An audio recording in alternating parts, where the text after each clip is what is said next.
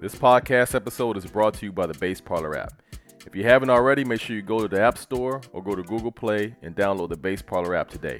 What the Bass Parlor app does is allow you to handpick your music team. So if you need an artist, audio engineer, producer, you know, instrumentalist, songwriter, whatever you need to complete your music project, you can find and connect with them on the Bass Parlor app. So if you haven't already, make sure you go to Google Play or the App Store and download the Bass Parlor app.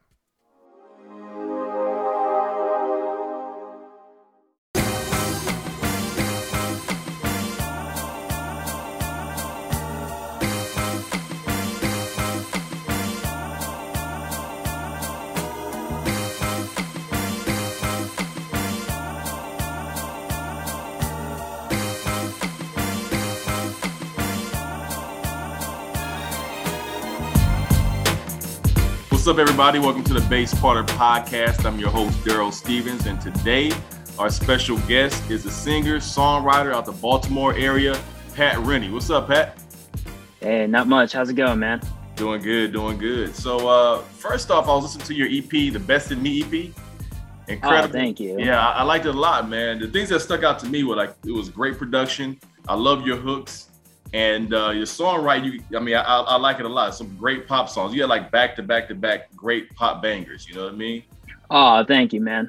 Yeah, they, they, my favorite song, my favorite track on this uh, song called "Endless Nights." I was like, okay. I, oh my god, yeah, that's a great song right there. Well, uh, before like before um before anything else, like I just gotta say this, like uh, like I did an interview with um Brad Cox uh from a podcast called The Mog, and he said the exact same thing. He was just like, um, Endless Night, this should be your single that you should not sleep on. And I was just like, oh my god, like so for you to say that, I'm just like, wow, like you know, we're starting already with that song already. Yeah, yeah, definitely, definitely, because from the very beginning, it just it just grabs you. And then you know, then the words, you're you're a songwriter, so you know the words get you, and then the, the beat and the uh you know, the, the feel of the song on top of that, you just that's that's definitely the one. That's definitely the one. Now I feel like you know it hits people more just due to the fact that Endless Nights was a song written about COVID and the times mm-hmm. you're living and everything like that. So I feel like it's a lot more relatable to people. You could oh, say. Yeah. Mm-hmm. Absolutely, absolutely. So, uh, with the songwriting, you're a singer songwriter. Did you did you start off writing? Like, what got you into songwriting to begin with? Did you come from a musical family? Um, yeah, uh, my dad, uh, you know, my dad sings and he's a poet as well. So like, you know, he would be constantly like, you know, be singing on the karaoke machine when I was a kid. And also there was always a guitar hanging around. So I would just like, you know, try to learn how to play the guitar and everything like that. Uh, you know, the songwriting, well, I mean, like I've seen my dad, and like I said, you know, he's a poet, you know, and I'm just like, you know what, maybe I should, you know, try to get in the hand of like songwriting. So when I started like, you know, doing a bunch of um, early like you know covers like just learning how to play guitar learning how to sing and play i was like okay i think i got this down. Maybe i should start you know writing my own songs you know? And um you know granted like you know the songs i was writing they weren't like the best you know as any other 13 year old kid you know like that you know when starting out. But i mean like you know I just kept practicing and practicing and you know like started in a band and then three solo eps later here we are you know?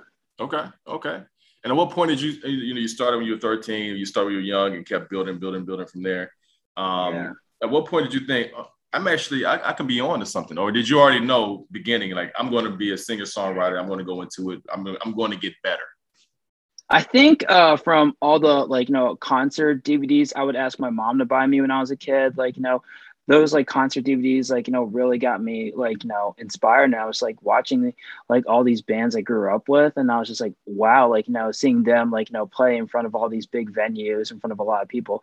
I already knew then there I was just like, yep, I want to do this. Like, you know, this is awesome. I want to do this, you know? So uh, I was 14 years old and I um, was playing for my eighth grade school dance. And this was like um, a, a farewell um, a, a, farewell dance for all the eighth grade kids and you know because like we're about to start high school and i was like playing a bunch of covers and uh this was a time like when i was like really quiet and i didn't really you know like not a lot of kids knew that i sang until that dance mm. really so i started singing a few uh covers from the early 2000s and then uh, seeing how the kids reacted to that, I automatically knew it was like, okay, you know, they know I do music. Uh, it's it's go time now.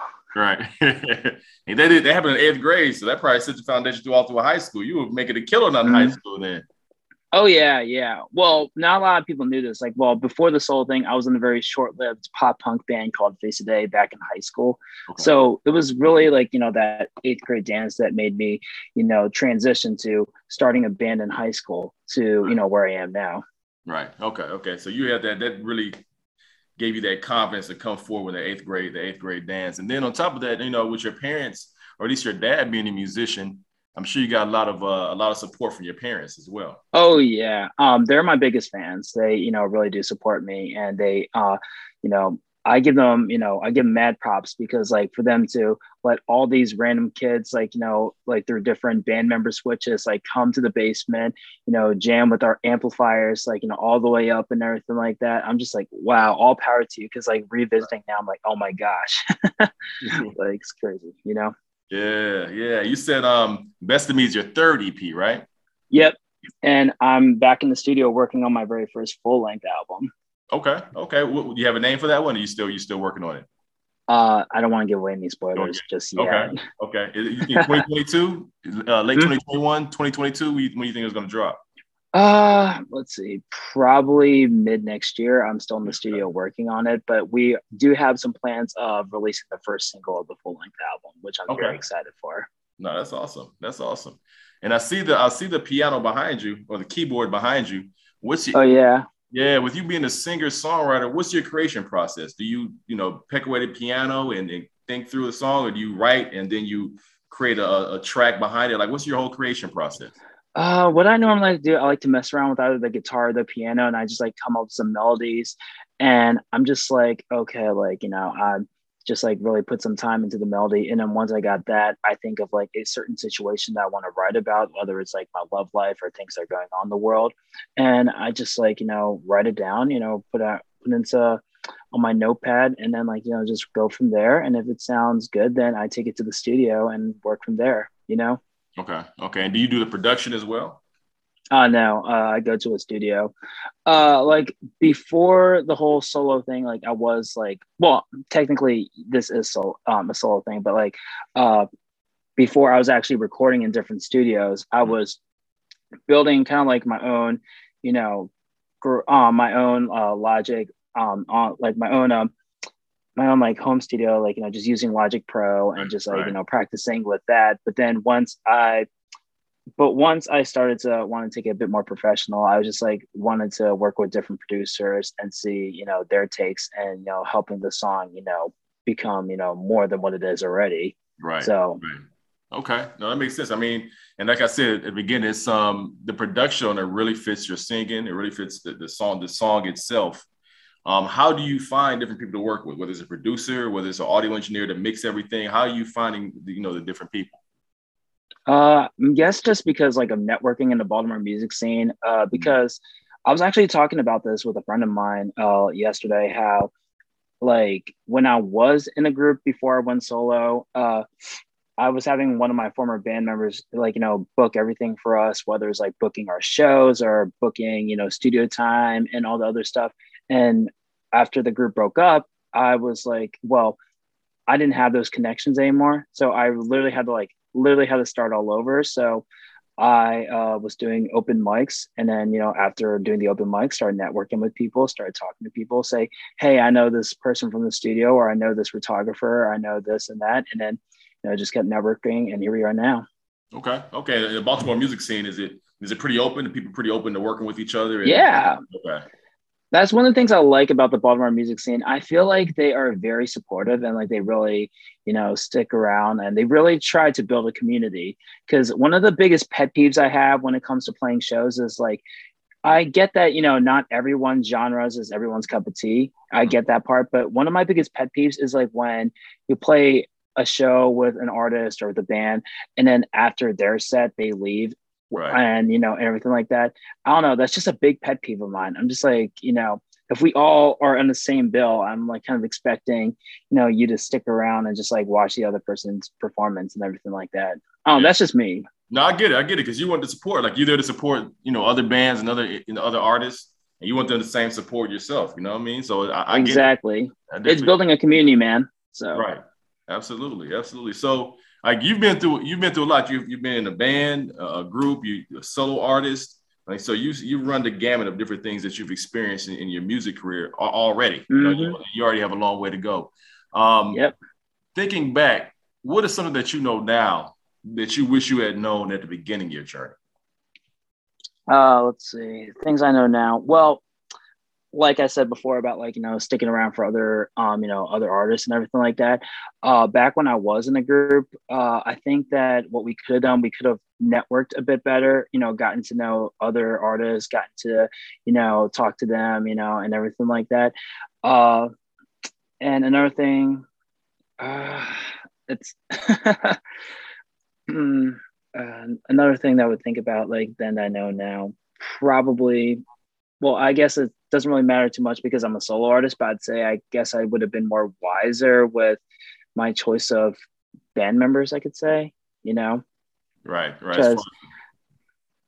Because I think, uh, you know, when a lot of groups break up, when they, um, you know, aren't generally getting along, when they don't have a genuine relationship and everything like that, when it's all for the wrong reasons, you know, when it's all for the wrong reasons, I think that uh, it you know, it's just kind of like, you know, waiting, um, waiting to end kind of a thing, you know. And I've always, you know, felt like I cared about the music and I just like wanted to uh, continue working on it and continue. That's why why after when the group broke up, I knew that I still wanted to continue music, whether it was with another group or whether it was by myself.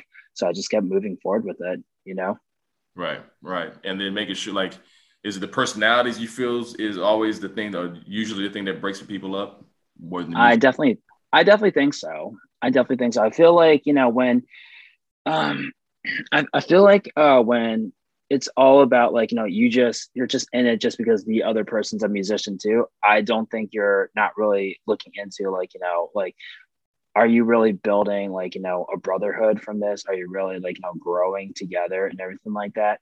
You know, so that's just one of the things that I learned, like, you know, when it comes to, I, and I think that's another reason, like, why I personally prefer um being a solo artist, uh, because like, uh, not trying to sound greedy or anything like that, but I just love um having full uh, creative control of what and the direction that where I want to take the music compared to like having three other guys with me uh, and everything like that. And I think that's why, like, you know, you look at all the big name artists who started, you know, in groups and they go solo, a lot of their stories are the, like, you know, a lot of their stories, like, are the exact same thing that they say, you know, the exact same reason for, you know, why they leave to go solo.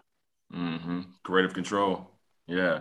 Yeah. I understand. I definitely understand that. So, uh, lastly, just let us know, you, you, let us know a little bit um, early in the podcast, but let us know what you got planned for the remainder of 2021 and also 2022. Um, so I'm just like playing a bunch of shows. Like, know, I just did a four hour acoustic cover performance last night.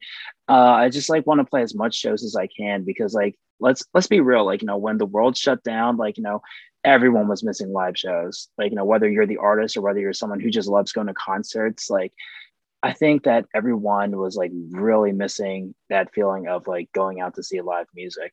Cause last year, if you remember, like, you know, people were, you know, like trying to do like these live stream concerts and everything like that. And I was like, I'm sorry, but I'm not going to buy a ticket to watch you through a screen. You know, I could already do that on YouTube, you right. know?